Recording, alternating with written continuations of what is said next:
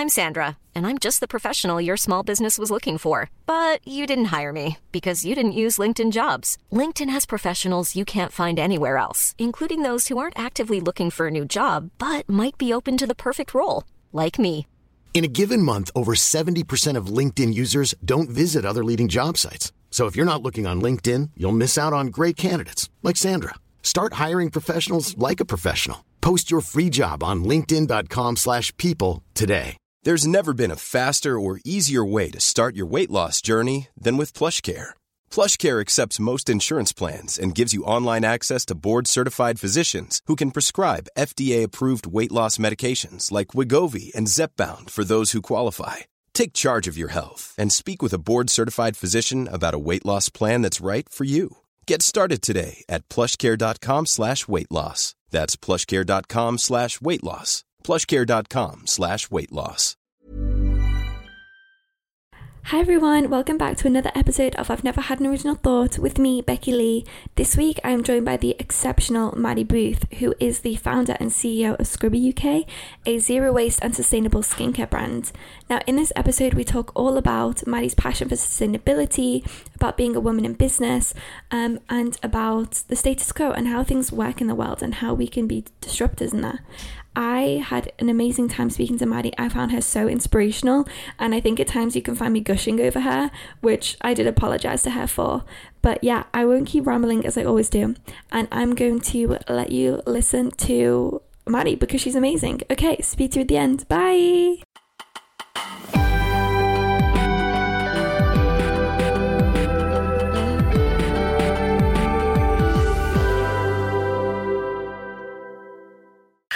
Welcome back to another episode of I've Never Had an Original Thought. This week I'm joined by Maddie Booth. Hello. How are you doing? Yeah, I'm well, thank you. How are you? I'm good, thanks. So we obviously know each other from university. I think I sat next to you in international relations for like two weeks, and then you jetted off to Melbourne. So that was about it. Yeah, definitely. I had a lovely time whilst I was abroad. Oh, I'm sure you did. But for anyone that doesn't know you, do you want to give a brief introduction to who you are and what you get up to? Absolutely. Um, I've got my fingers in a fair few number of pies, um, but what people probably know me as is the founder and CEO of Scrubbee UK. Um, we are a circular cosmetics brand. How does Scrubbee work?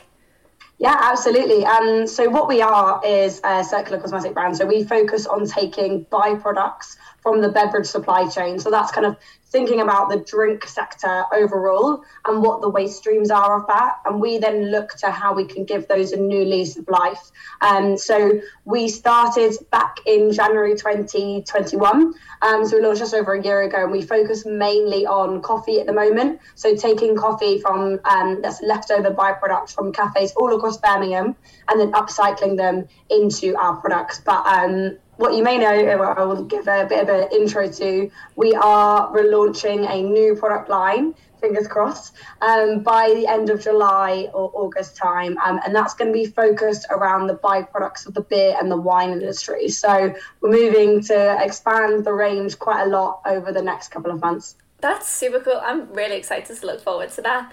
Um, and I'm sure we'll get more into that later. But the question I ask everyone to start the podcast is who or what is one person, idea, or maybe even an event that's changed the way that you see the world? Oh, absolutely. Um, I'm reading this book at the moment, and I literally have it open on my desk, and it's called "You Are a Badass." Yeah, you are a badass.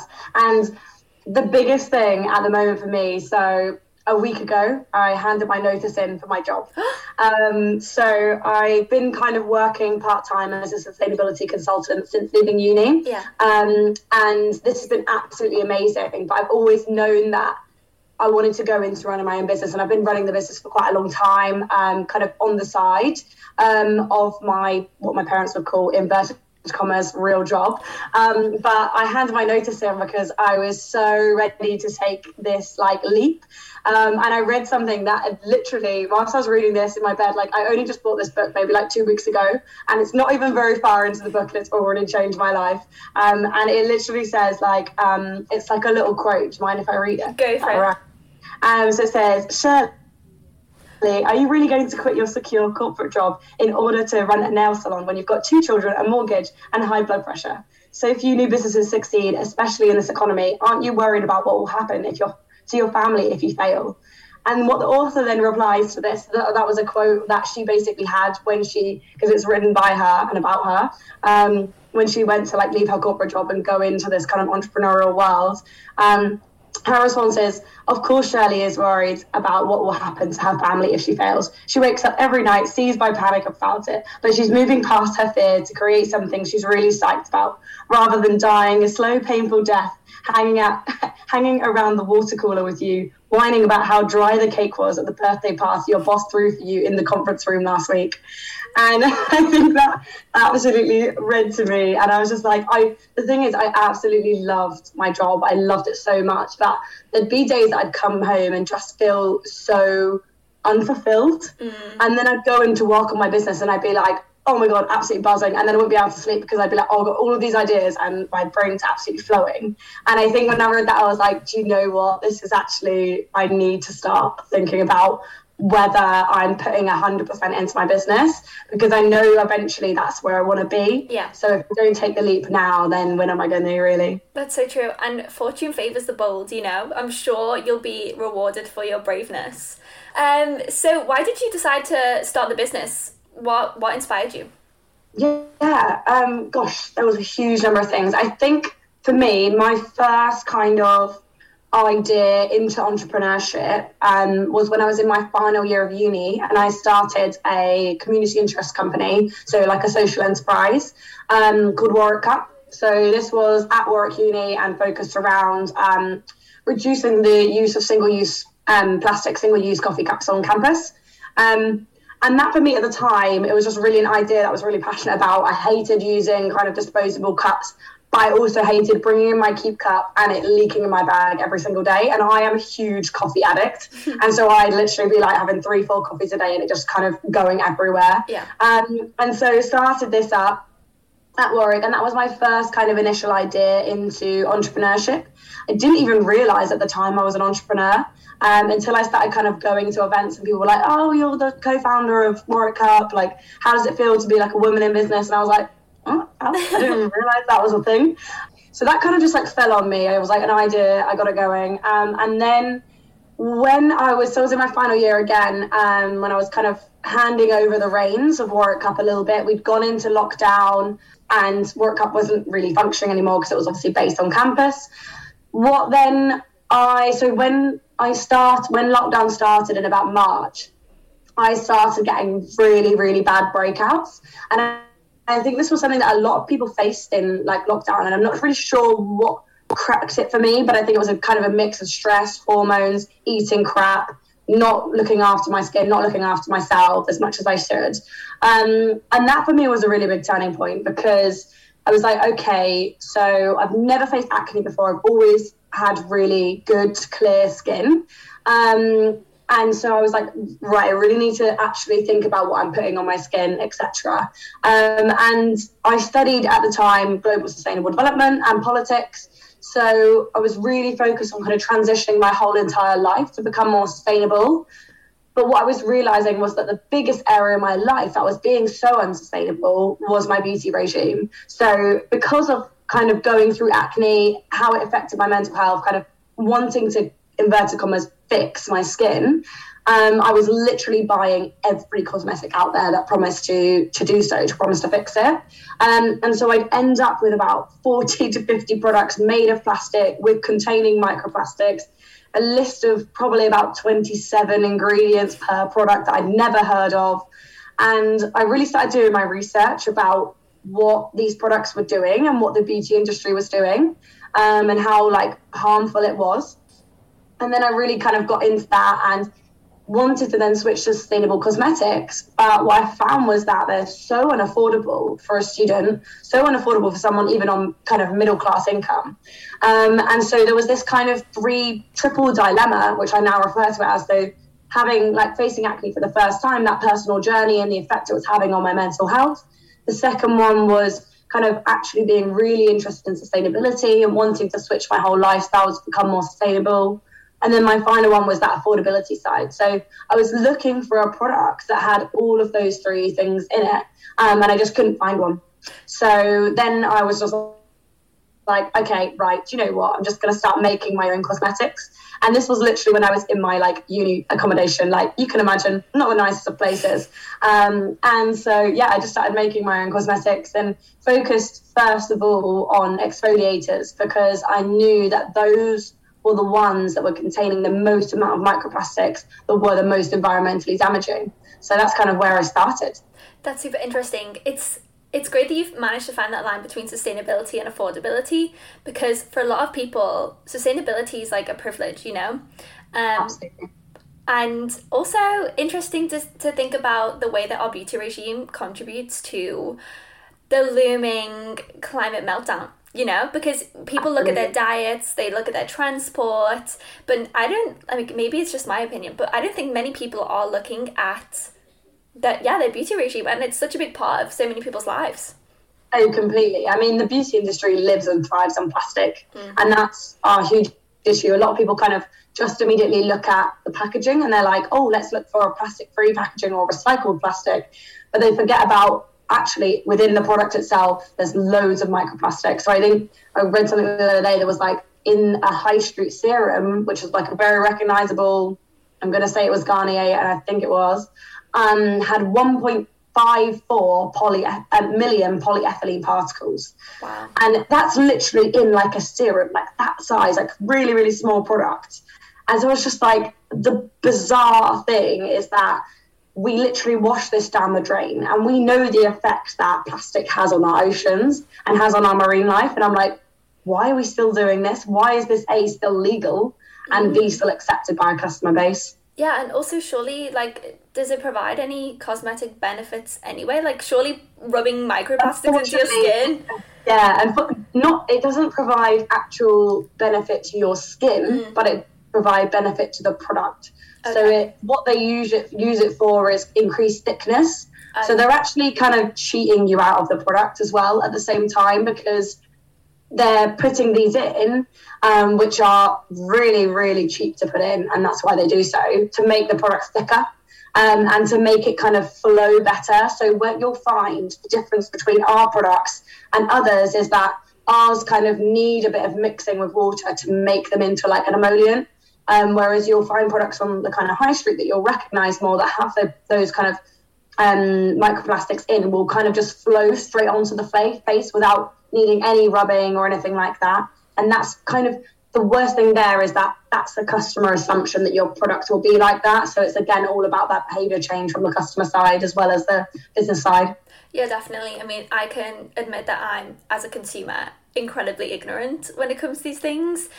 It's difficult, isn't it, to educate yourself? But I think, you know, a massive kudos to you for disrupting you know the skincare uh, marketplace and hopefully yeah getting people to learn more about their skincare um, and, and what they're putting on themselves and where that stuff's going when they wash it off. And um, wh- why was it important to you that you know a circular economy is also at the heart of Scrubbee? Yeah oh gosh um, i think for me obviously the background i had so i went to study global sustainable development. I grew up in a very sustainability related like um my whole entire childhood was all about that. So all about kind of I mean, I grew up in a single parent family, so it was all about how to make sustainability affordable and how to make it accessible. So it's not about kind of buying really expensive sustainable products. It was about literally how can we repurpose things? How can we upcycle things? And that was kind of ingrained into my upbringing and everything that I did because I would never see anything as waste. Like that was literally my mum always ingrained that into me. You'd never see a piece of like food, shopping, anything like that go to waste in our household. And so like my entire way of thinking and my beliefs were really around that circular economy. And I didn't even know it at the time. It was never a term that I understood at all until I went to university. Um, but it was always about that kind of okay, how can we actually live more in tune with nature, more in tune with where we've kind of come from? Um, and that for me kind of stemmed through my entire lifestyle. And when when I went to start Scrubbee and I went to kind of really drill down into what products were out there, what greenwashing was happening, what kind of businesses assuming sustainability. Um, and I think the issue is that we've got to a point with sustainability is that companies can now just put that word on things and then the customer will assume, oh, okay, that's good. Yeah, I'll buy that. But it's actually about reduction. And that's the biggest thing that people forget in sustainability. It's about reducing our consumption of everything. Mm. And and I think that's been the tricky thing for us as a company, kind of trying to pivot because as a product, we are a consumable. So and we are a business. So at the end of the day, it's about being able to grow as a business, but not kind of push onto our customers that overconsumption model. So we don't really do a lot on advertisement or anything like that. We kind of let our customers come to us when they're in need of a product that's sustainable. So it's it's been a really interesting way to pivot. And I think we've got a very different business model to others because we focus on like sustainability and circular economy at our very core. So I haven't come into it with a skincare background or a beauty or a cosmetics background. I've come into it from being studying sustainability, going into post university sustainable consultancy, and working directly with businesses in that front. That it's always kind of been part of who we are. But we, we know we're not 100% perfect as well. And I think that's something that we like try to improve something every single time we have a product development. So we've got our new products our body scrubs launching tomorrow. And with those, we completely changed um, our suppliers for our ingredients because we wanted to bring the supply chain even smaller so that we're able to be more transparent. That's just like one example of what we do. And I think it's really important. I mean, we don't need, as a society, any more products out there that aren't actually doing good. Yeah. And I think that for me was okay, do I actually need to launch this business? Because the beauty industry is already such a saturated market. But when we came down to it, that actually being change makers in the area and also doing a lot on education around talking to our customers about why it's important for circularity, why it's important for sustainability is much more important than kind of just saying, actually, the market's too saturated, we don't want to put products out there. And so, yeah, that's kind of where we ended up. Yeah. Is there, um, I'm just thinking, obviously, it all sounds incredible, but there's always a date. And I remember like businesses that I followed, and they begin really sustainable and they have an incredible ethos at their core. And then, you know, they become extremely successful, and then you start to see them cut corners or become less sustainable or um, I don't want to name brands. No, maybe I will. No, I'm gonna do it. I'm gonna do it. Like I um, always do it. because the, I, I follow these sorts of things online. So like you know Tala, you know um, Grace Beverley's brand. Yeah. Um, began she was very transparent. It you know seemed very sustainable, and then you know they began selling on ASOS, and then you know they began they never had Black Friday sales. It was always about not over consuming. But then you know they changed their ethos and that. Is there ever any risk in your eyes, pragmatically, that you could do that in future? Yeah, um, so we actually already faced a bit of a dilemma with that. Mm. So um, about four months ago, we got approached by a very large online retailer mm. that you may have just mentioned or may not have just done. Um, and we basically got to a point where we really had to sit down as a team and think, right, right now we're playing in the small game this could enable us to literally leapfrog overnight mm. into playing in a much larger game. All of us could go full time. We could literally kind of move the business so quickly. Yeah. But we decided against it because at our very core, I think, I mean, it took me about four or five days to actually come to the conclusion. And I think I literally had a sleepless night over. I was like, okay, like this has literally been my dream to grow the business this, this quickly. But at the end of the day, stuff like that really it's really difficult because you, on the one side you've got if you make success, sustainability so accessible on platforms that everyone shops on, you're actually putting products in front of people that would not necessarily shop sustainable. So they may give your product a chance and give it a go. And actually, in the long run, will do better because they'll get to try that product. But in the other side, you've kind of got obviously blurring your brand there, blurring your values. And I think the thing for us right now, we get approached all the time about like jumping on Amazon. And I think that may eventually be something that we do do. but only because we want to make sustainability accessible. So we want to be able to be the product that is chosen as an alternative because it is just as simple to get, it's just as affordable.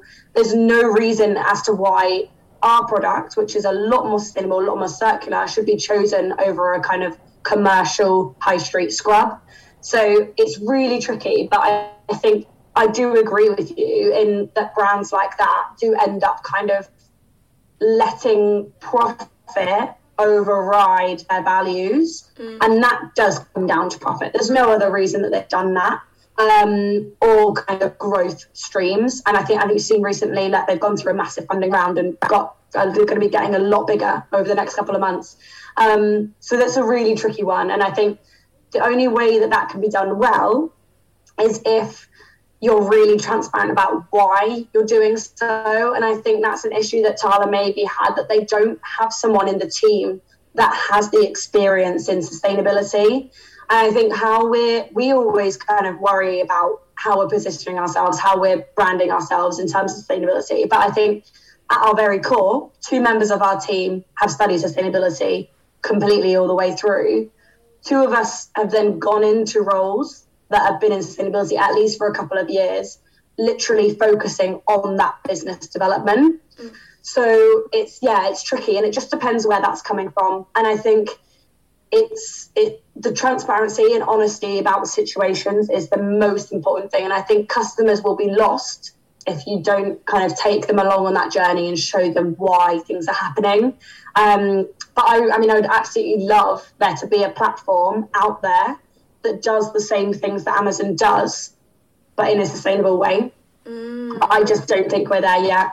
Um, so yeah, we'll see what the future holds. But um, I think the majority, if we were to do anything like that, we would keep fulfillment on our side so that we have complete control. But it's just a kind of advertisement platform so that we're equal to others and then everything else would still be in our control. I'm not sure I'd be very happy about sending the products to an Amazon warehouse and seeing the way that they treat products, not even just products, but obviously their employees themselves. So mm. yeah, it's a very interesting one. I um that was I couldn't imagine, you know, I'm just thinking selfishly, if I got approached by that brand, my knee jerk reaction would literally be like, oh my God, I'm sorted, you know? I I I could like my absolute like adoration towards you for being able to think so long and hard about that and obviously make the decision that served you and the business best because yeah I would not be able to do that. Um, yeah, it was such a tricky one but I think at the end of the day it comes I mean we always brand ourselves as having three core values mm. sustainability affordability and honesty mm. and i just think like so early on in our journey doing something like that would have completely lost half of our customer base yeah so yeah at the end of the day i think it was a short term uh, pain for a yeah. very long term gain yeah no you're right um, and it's also incredibly refreshing to hear um, like a genuine planet before profit ethos you know um, and not just more greenwashing. But I want to pivot slightly. How how is it being a woman in business and dressed it all the time? oh gosh, um, yeah, being being a female business is is a tricky one because you, uh, to be honest, mine's kind of a two part one. Being being a woman in business has had one experience, and also being a young person in business has been another. And I think it's really important to sometimes reflect on that kind of cross boundary um, because seeing if I think about like who I see as um, people in the business field that I find admiring. Yeah. They are not your Richard Bransons. They're not your Elon Musks. They're even not even your kind of big women in business. Mm. It's it's really tricky because what I found is I don't work the same as other people at all.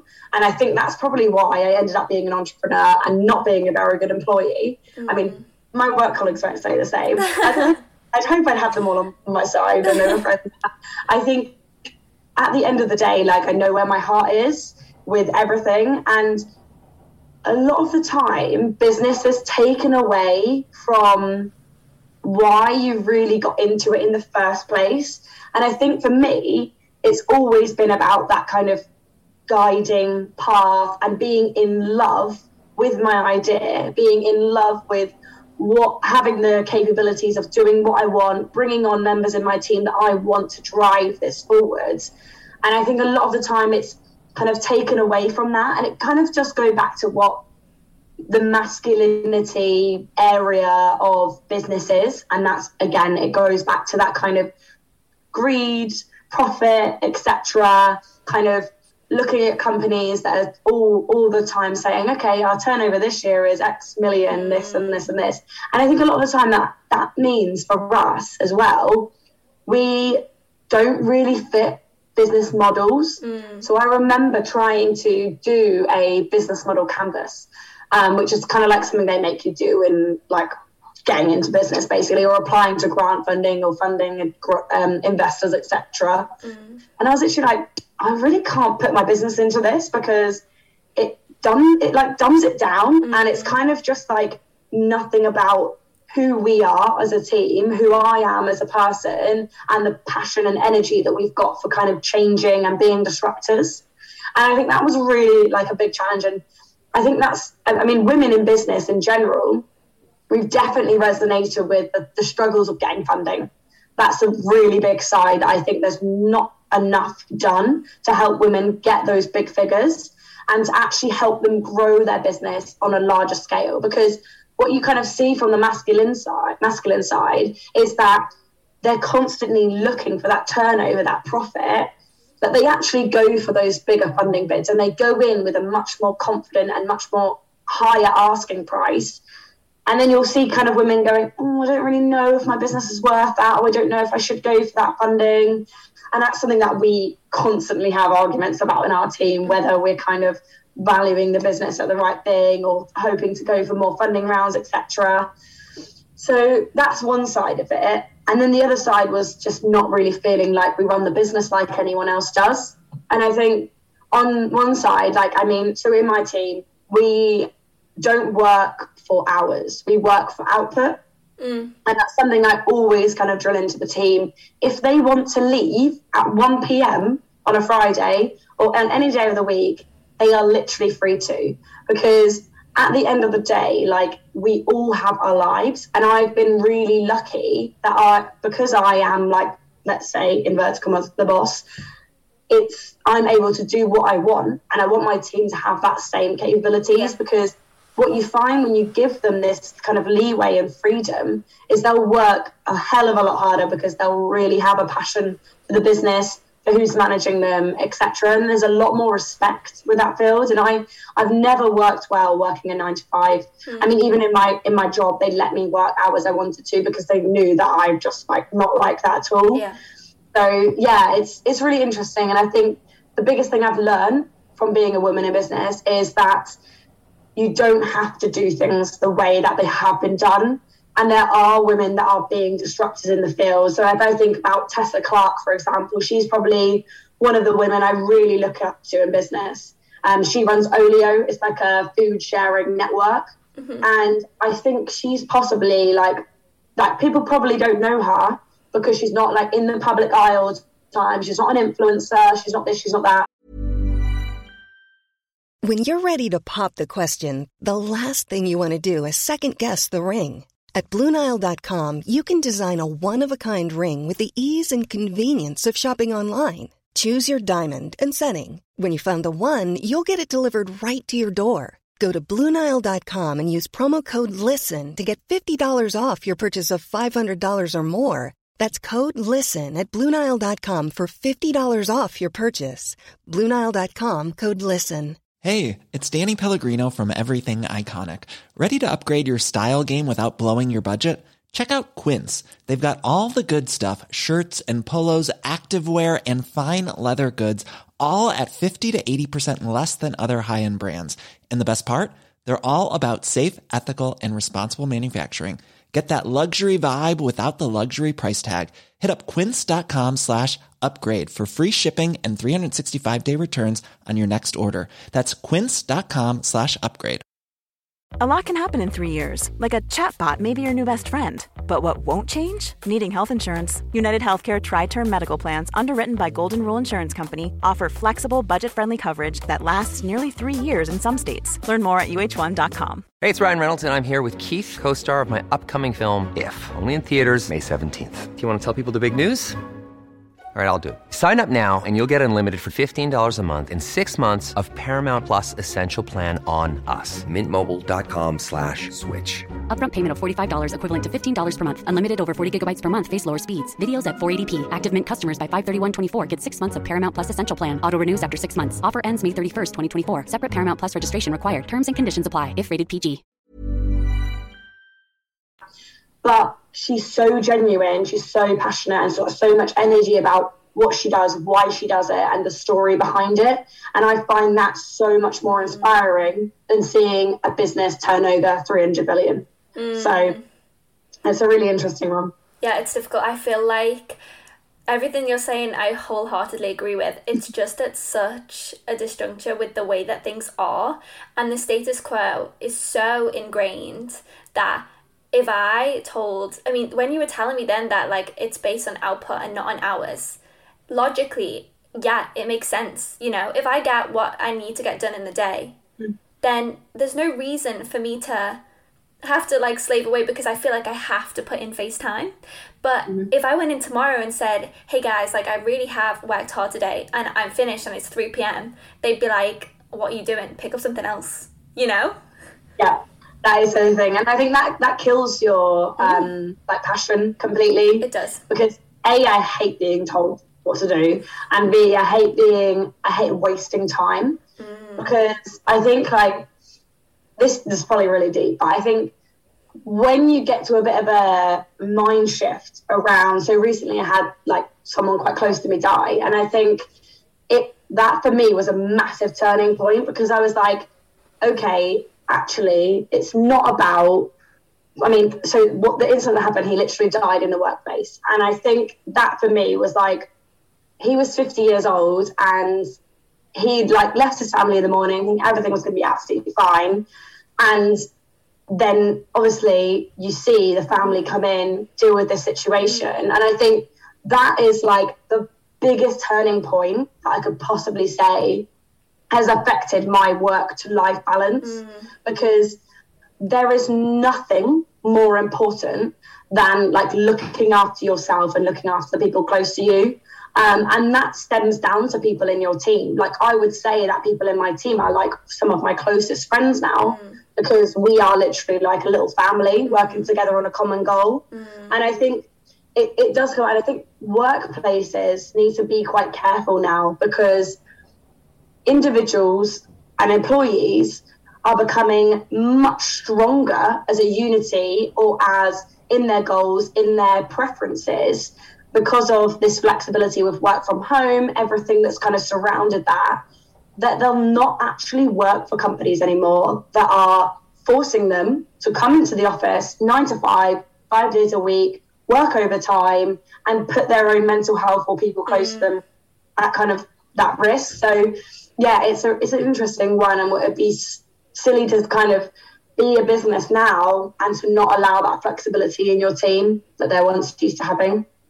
Yeah, definitely. I think that those sorts of businesses are will end up falling behind naturally. Yeah. They really will. Um, okay. Uh, another thing that I wanted to talk to you about, again, kind of related to being a, a woman in business um, is the kind of like I would call it like capitalism taking a woman in business and like chewing her up and spitting her back out again. You know the hashtag girl boss truth. Um, that yes. we all have the same twenty four hours. You better work, bitch. Oh my god, yeah, yeah. Honestly, I think if we think about like what hashtag girl boss was originally. Mm taking it right back to, I'm pretty sure it was the um, founder of Nasty Gal that mm. came up. Mm. And what she was trying to achieve when she first set out using this was kind of stepping into a role and kind of making a business that was seen as something as strong, as powerful as other businesses that were headed up by males. And I think it originally started with really good connotations, kind of giving women that kind of leapfrog into um, this business scene that has obviously until quite recently been really unachievable for women to get into. Um, but what obviously we had from that was then the kind of effects and the connotations completely changing. And it was moving towards and taken up by people in the influencer scene, in the scene that are not really, let's say, not really kind of where the girl boss started. Because did they kind of get to a place because of, um, as you say, corporate kind of spewing out these women and making them basically female masculines like that's that's mm. kind of what we've ended up with like we've ended up basically with pantsuits and high heels basically the difference there because i think it's kind of made it into a position where women feel like they have to act like men to be successful and i've definitely found that in kind of running a business and being in quite big corporates at some point. So through my consultancy, like I'd be hanging out with quite like the global head of sustainability for Depop and other companies like this. And it's really interesting because what I find a lot of the time is women are actually taking on those masculine tendencies to get power, to get kind of successful. But actually, what we're forgetting is actually females are so powerful in themselves and we don't need to step into masculine roles or we don't need to have those masculine tendencies to actually be successful or be happy in our career or anything like that. And i think a lot of the time it stems back to kind of where we're positioned in society and how society is embedding those roles onto us. And it's kind of come back to like the career woman. So now what, what you'll see is that actually, obviously, women are kind of having children later on in life and things like that, which is absolutely fine. But a lot of the time, there's a kind of disparity between people kind of leaving their careers to then have families and it not being respected in a way. Mm. And I think it's really tricky to have that balance and also enable males in our society to take on feminine tendencies in their roles. And I think that's something as well that we really need to see because if we're going to change the landscape of business, which will have to change in the next five to 10 years because of all the goals towards net zero, because of all the goals to circular economy, you'll find that sustainability. This is a bit of a tangent, but sustainability has just been named the best best sector to get into as a woman to leapfrog into much much higher roles. Mm. But what I think that's really great, and I absolutely love that. But what I'm actually thinking is the kind of behind the scenes of that and why it's happening is because males aren't seeing sustainability and the circular economy as something that is worth being in. So it's not profitable, it's not X actually in reality it's a hell of a lot profitable and it will become. But women are jumping on that because they know and they see the long-term picture whereas the kind of masculine tendency in our society is no this works right now. We're going to work on this high turn high turnover etc etc so it's a really big disparity there and i wish that well I, I hope that over the next couple of years we'll see those more feminine tendencies move into um, higher roles in society that doesn't mean to say that it will be I want women at the top of every single role. Mm. It means I'd like men to also have those feminine tendencies, kind of leadership wise, management side, and also kind of business strategy side. Yeah, I'm having two streams of thoughts based on what you're saying. The first one is that I can't believe it was staring me in the face that sustainability is so gendered. It's incredibly gendered, and I never confronted Absolutely. that fact. Um, but also that sustainability is very much in alignment with femininity, as you're saying, with like uh, slowing down, with yeah. um just all of the yeah the feminine intensive something of care of like that like natural maternal desire to care about others to care about the planet um and the masculine doesn't really lean into that as much so of course women end up dominating those sustainability spaces and i think you're right i think the the time you'll start to see more men move in is when the motive becomes profit again which is kind of disheartening. But I don't know. Do you agree? Yeah, I do. I do. And I went to an event recently, which was Sustainability Live, and it was a two day conference in London. And what I found and what was terrifying was that in the big companies, you've got people that have been pushed into a sustainability role because they need to have a chief sustainability officer mm. because the company's earning over X billion or etc. And what a lot of the time was happening was these like males in, in these high roles that had gone from maybe um, chief operating officer to now chief sustainability officer or something like that. So going from a really high role to another role that they're assuming is high, but actually that has zero knowledge in this area. And something that absolutely almost made me cry at this conference was cry with laughter was um, but also really really sadness um, the i'm not going to say who it was but she was the global head of sustainability for a certain company that were absolutely huge probably in almost every single country in the world mm. um, she asked me what scopes were so what the net zero what the carbon scopes were so what scope one, two, and three? She said, "Oh, I've heard this a lot in the sessions this morning. Do you know what it is?" And I, I, I literally, I stood there in shock for probably about five minutes before I said nothing. Mm. Um, and stuff like that is so scary because mm. People like this are running sustainability in a company that is responsible for really, really damaging impacts on our society, as well as not only who's in the company. So that employee engagement side, they're going to completely lose their employees in terms of retention if they're not moving forward on this. Mm. And that was really scary. But I think again it comes back to that that knowledge gap, that skills gap that we still got in society around sustainability and women moving into these careers because yes, it does relate to relate to who we are as individuals.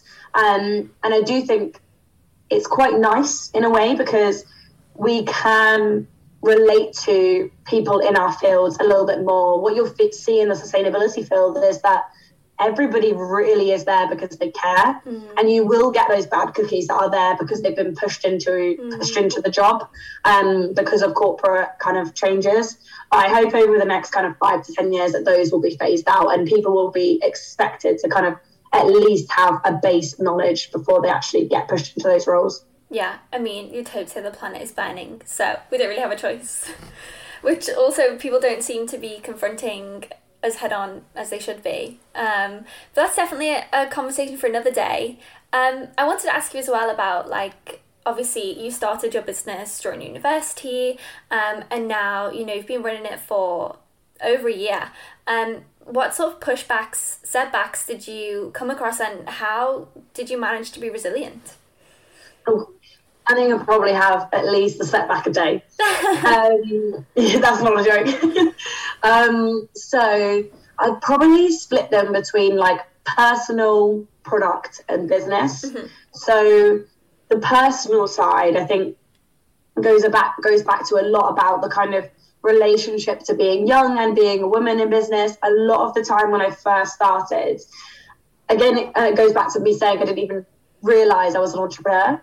Um, and that for me was a really big struggle trying to navigate the business field when I knew that I didn't resonate with who was supposed to be the big shots in business, like the people to look up to in business. I felt that I had absolutely nothing in common with like my values, my passion, my goals, or who I was as a person mm. either. And so I just wasn't sure that I fitted into like what running a business actually was. And I think that took me a long time to get over mm. um, and to kind of what we'd call like imposter syndrome um, to get over that and to actually realize actually no I can take up space in this field um, and I can take up space in the business scene. And I think I've had a huge amount of support on the way that's really helped me work out where I want to be work out what we want to achieve with the business. And and that was from uni that was from kind of growth business support hubs a variety of different groups. And I think without them, that kind of personal journey wouldn't have been like wouldn't be where I was now, and I wouldn't be as confident, kind of talking about what I want to do, talking about what we want to achieve. And and then on the other side, you've got the kind of um, product side. So for us, we have changed an enormous amount even since launching. So it took us about six months to eight, six to eight months to get the product ready to launch. And then after that, it took us about six to eight months to get it right. So we launched with a product that we weren't really happy that with, but we wanted to see what the reaction was and then kind of take our customer feedback and then actually change it. And I love this um, saying from the founder of LinkedIn actually that was if you're not embarrassed by the first product that you release or the first service you release as a business, you've launched too late. Mm-hmm. And I think that's always stuck with me because we just launched it and we're like, okay, let's just see what happens. Mm-hmm. We did all of our research, obviously, and knew that hopefully it would be a good product. Um, and then we changed our packaging, we changed our ingredients, we've changed the product literally completely over the first eight months that we were launched. And then we were happy with what we had. And then we decided to launch a new product line.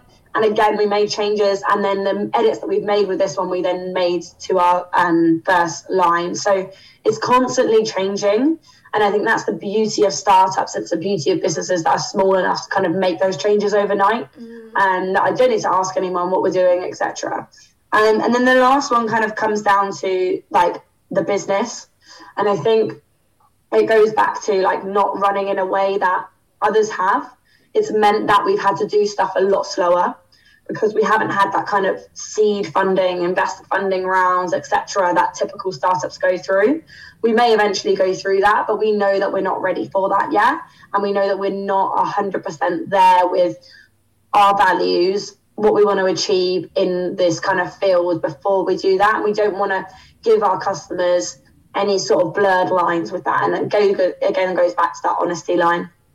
Wow, um, that's amazing. I'm like thinking like if you ever do go through an investment round, any money that I can give, I would love to invest in you. I like wholeheartedly believe in you as like a CEO, as a business owner, and also your business. So if it ever comes to that, let me know because I'll throw whatever I can in your way. Amazing. I promise.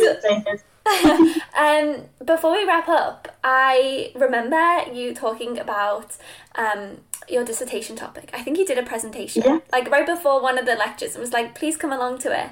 Um, why don't you tell everyone about it because it's super interesting. Oh gosh, yeah. Um, it feels like a lifetime ago. Um, before lockdown, imagine those days. I know. Before COVID existed. Um, so I was really lucky. So um, I chose my degree at Warwick because I knew I didn't have to write the kind of 10 to 15,000 word dissertation. Mm-hmm. So, what you may not know about me is that I'm dyslexic. So, I really struggle with writing long essays. I mean, that did not help for doing politics, to be honest. Um, but I loved politics, to be fair. Um, but what that meant for me was that I actually could do a project Mm. And I'm very much more a hands on person. I like to actually achieve something and kind of make a difference. Mm. So, what I chose to do instead of the kind of typical 10,000 words was to do a project. And global sustainable development, as you can imagine, sustainability is an overarching umbrella, has all the sustainable development goals underneath it. So that's everything from no poverty, no hunger, gender equality, reduce mm. inequalities, down to like clean air, clean water, mm etc. So I could choose any one of these 17 sustainable development goals mm. to do my dissertation on.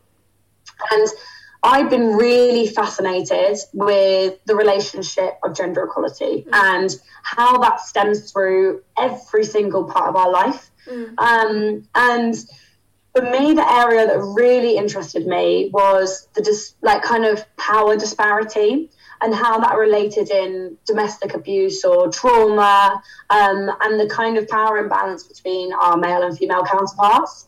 So I chose to do my um, dissertation on um, the kind of effect of um, abuse on women um, and how that affected gender equality as a sustainable development goal. And for the project of this and trying to make it something which actually had an impact I held an art exhibition. So I'd been really fascinated. I'd done art at A level, been fascinated for art for years and years and years. And I knew how important art was in a kind of in kind of breaking taboos in society. So it plays a huge role in that political scene, um, as well as that kind of reducing inequality scene. And it's something that everybody can resonate with on some level. And I think that's the biggest important thing for me because I spent a lot of time working directly with victims of abuse.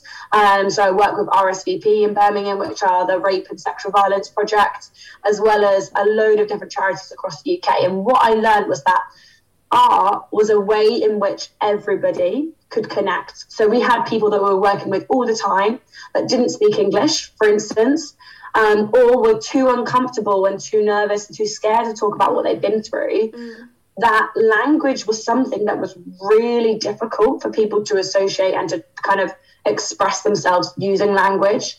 So we used art a lot and we used sculpture a lot as well to actually explain what we've been through, how we're feeling, how it's affected us, etc. Um, and so I chose art as my medium. So I, I, hosted an art exhibition and I held it in um, the Royal Priors shopping centre, like right in the middle of everybody walking past. And that was the biggest, the most important thing for me to hold it in a place where literally you cannot avoid it. And I think with art, that's such an important thing because it's all about spreading that message, kind of reducing that taboo. And by holding it in the shopping centre, it enabled the most randomest people to interact with something that they would never get to interact with. Mm. Um, and especially in Leamington, so you've got a very middle class, very rich town, and kind of forcing them to like uh, interact with something like this on a large scale was really important. So we partnered with um, I think 35 artists from all across the UK and quite a lot of these, I'd say about 50 to 60% were actual, were um, like trauma victims of some sort, whether this was mental, physical, emotional, etc. And I think that was the most important thing is I wanted to give, I didn't want to kind of create, I mean, I did create art myself, but I didn't want to take away from other people's voices and other people's experiences because those are so important yeah. in terms of that reducing quality side. Um, so I've partnered with loads and loads of artists and, and brought this together in a really public space. Um, and we had a kind of opening night where we let the charities come in and talk about what they do. Um, we let a couple of our art group come in. Um, so it just enabled a really public discussion of how trauma and abuse can be a huge barrier to achieving gender equality. And it may seem removed a little bit from sustainability, but under that, I mean, obviously 50 50 of the world, I mean, is women. And so that gender equality thing for me is so important because it affects every single other one of the sustainable development yeah, goals. I agree. Everything from uh, the poverty, the hunger to infrastructure and everything like that. And I think it's really, really important one. And and what as well we did a lot about was about the kind of intersectional feminism. So, about kind of the race impact, the ageism impact, um, religion, and all of these areas, and how these all intersected in this movement towards gender equality. So, it was absolutely fascinating. Um, and fortunately, we got to launch it the first week of first week of Feb- um, March. There we go, get it right. Um, so it was an, it was a, uh, alive for three weeks before lockdown. Thank God. I'm so glad because I would have been absolutely distraught if all that effort I put in had gone to waste. So we were really, really lucky in that respect. That's incredible. And I also think projects like them are just so much more impactful than someone sitting there and writing an essay you know, as you traditionally do. I don't know if you took um there was a course in Warwick. It was like a module. It was called Reinventing Education. I managed to take it in my third year and it literally changed my life because the course director, she was like if I'm reinventing education, we're not going to sit here and do things in the traditional way because that wouldn't make sense. And if anyone writes me an essay as their final project, you haven't understood any of this. Um, I love that. She was like, I wish I, I wish I didn't have to give you a mark, but like naturally I do. Um, but listen, here's the guidelines, and do whatever you want. Do whatever you want as a form of assessment. And the amount of creativity and the things that people put into the project, the time, the effort, the passion that they had behind it, was transformative because people really cared and they didn't just you know, about I know Paulo Freire writes about, you know, students as cups and mm-hmm. teachers are just like pouring you know knowledge into this like empty students when people are already whole um yeah and it sounds like that you got to experience that through your for you know your Absolutely. final project and so much more impactful and I wish that yeah a lot of other people had the opportunity to do that yeah and I think it's institutions like Warwick that are that need to be leading the way mm. because institutions like Oxford, Cambridge, Durham, all the kind of Russell groups that are focused so much on achieving the first, achieving the two ones, getting those dissertations in, producing groundbreaking research that's writing, mm-hmm. um, is really not the way things are. And I'd like to share with you this really, the quote, like I have it written down on literally everything I do is we can't solve problems we can't solve our problems with the same thinking we use to create them. Mm. And I think it's a huge connection there between education and sustainability mm. because it goes back to having that creativity. Um, and that's what creates entrepreneurs, it's what creates change makers, innovators, anything like that. You won't find one entrepreneur that's not had some sort of education or some sort of life changing, whether it's even just reading a book that's changed their perception mm. on things, as if you attending that module, mm. um, and on the way in which we learn, the way in which we like educate others, etc., all needs to change in this way to be much more inspiring and much more creative. Definitely. I hope that I see more of these changes um, across the board, but I don't know, I'm a bit of a cynic at the moment. So, but you know you've restored my faith in humanity, so I thank you for that. Um, I won't take any of your time, so where can people find you? Where can they find Scrubbee? Yeah, absolutely. Um, so, just in general, if you want to find more information about sustainability, etc., um, connect with me on LinkedIn. So, Maddie Booth, my like title is ecopreneur. So, I don't like the word entrepreneur. like ecopreneur because we're trying to make difference here. We're trying to make changes. Um, but Scrubbee is spelt with um, two U, two B's and two E's. Um, .co.uk, so that's our website, um, or we're Scrubbee UK on socials. So we're on everything from Pinterest to TikTok to Instagram, etc. Oh my god, I'm gonna check out your TikTok account right now. Um, straight after this. Thank you so much for spending time with me. Oh, you're so welcome. It was absolutely lovely to chat to you. Thank you so much again to Maddie for speaking to me on this episode, and thank you for listening to another episode. If you'd like to reach out, you can find me on Instagram at Becky Lee, but with an X, so B E C X Y L W, or also at Not an OG Thought Pod. Please also don't forget to rate it five stars. I know a lot of you have already, and I appreciate it so much, so thank you again. Share it with your friends, share it with your family. Um, yeah, and I will speak to you next week. Have a lovely time in the meantime, and yeah, happy to hear your thoughts. And that's all I have to say. Okay, a lot of love, and now I'm leaving. Bye.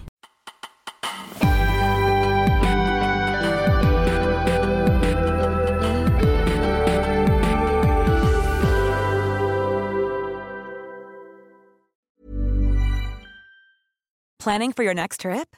Elevate your travel style with Quince. Quince has all the jet setting essentials you'll want for your next getaway, like European linen premium luggage options, buttery soft Italian leather bags, and so much more. And is all priced at 50 to 80% less than similar brands.